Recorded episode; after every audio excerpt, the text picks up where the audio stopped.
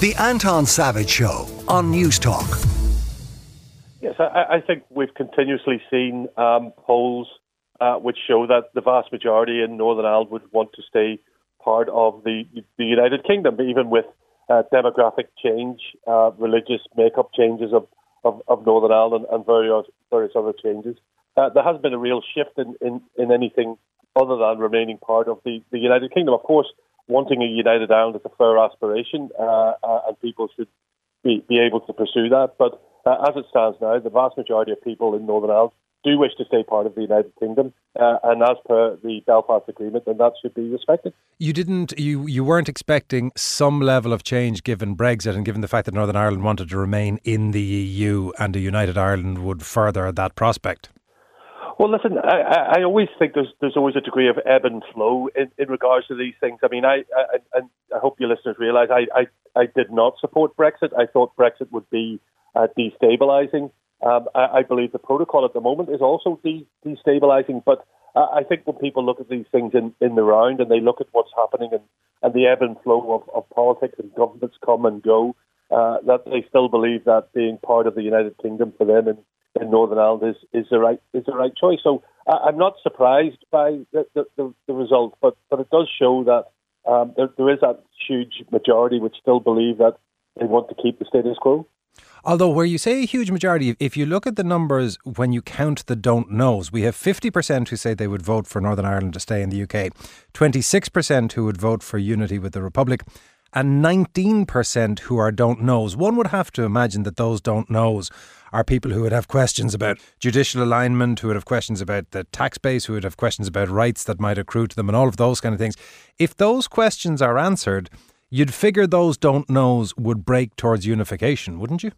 Well, you've no you've no idea, and that's why I've always said that you can't you can't take anything for granted. There's there's no room for victory all here. There's there, there's no room to, to, to, to sit back and, and just say, oh, we're, we're okay. You know, that 19% of the people we, we have to go out and reach out to and, and show them that Northern Ireland uh, can be uh, inclusive. And, and, and, I've tried to do that as the Ulster Unionist Party leader.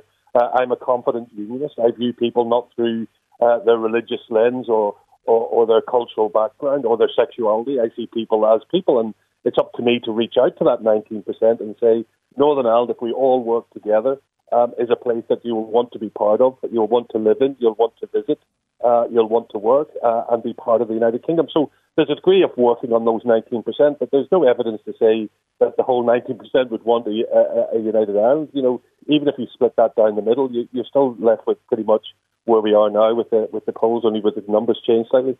And do you believe that the kind of arguments that you're describing there can hold back the tide of demographic inevitability?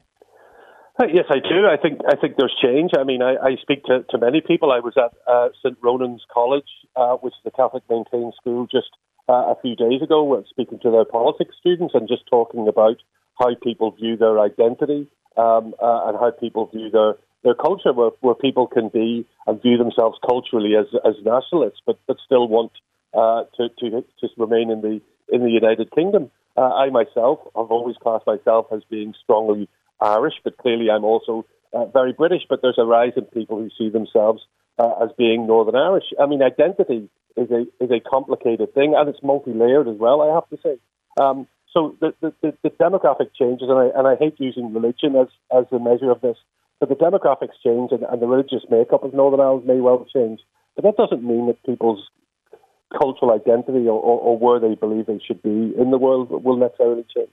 Can I ask you one other um, uh, question about the, the underlying data. The one surprising figure, given the fact of how many would want the status quo to remain, was how large the majority was of those who would like a referendum to happen. I think it was something to the order of 76% uh, of uh, people in the South, but 55%. So the majority in the North favour a referendum happening relatively soon. Yeah, I think that's, a, that's an interesting uh, statistic as well.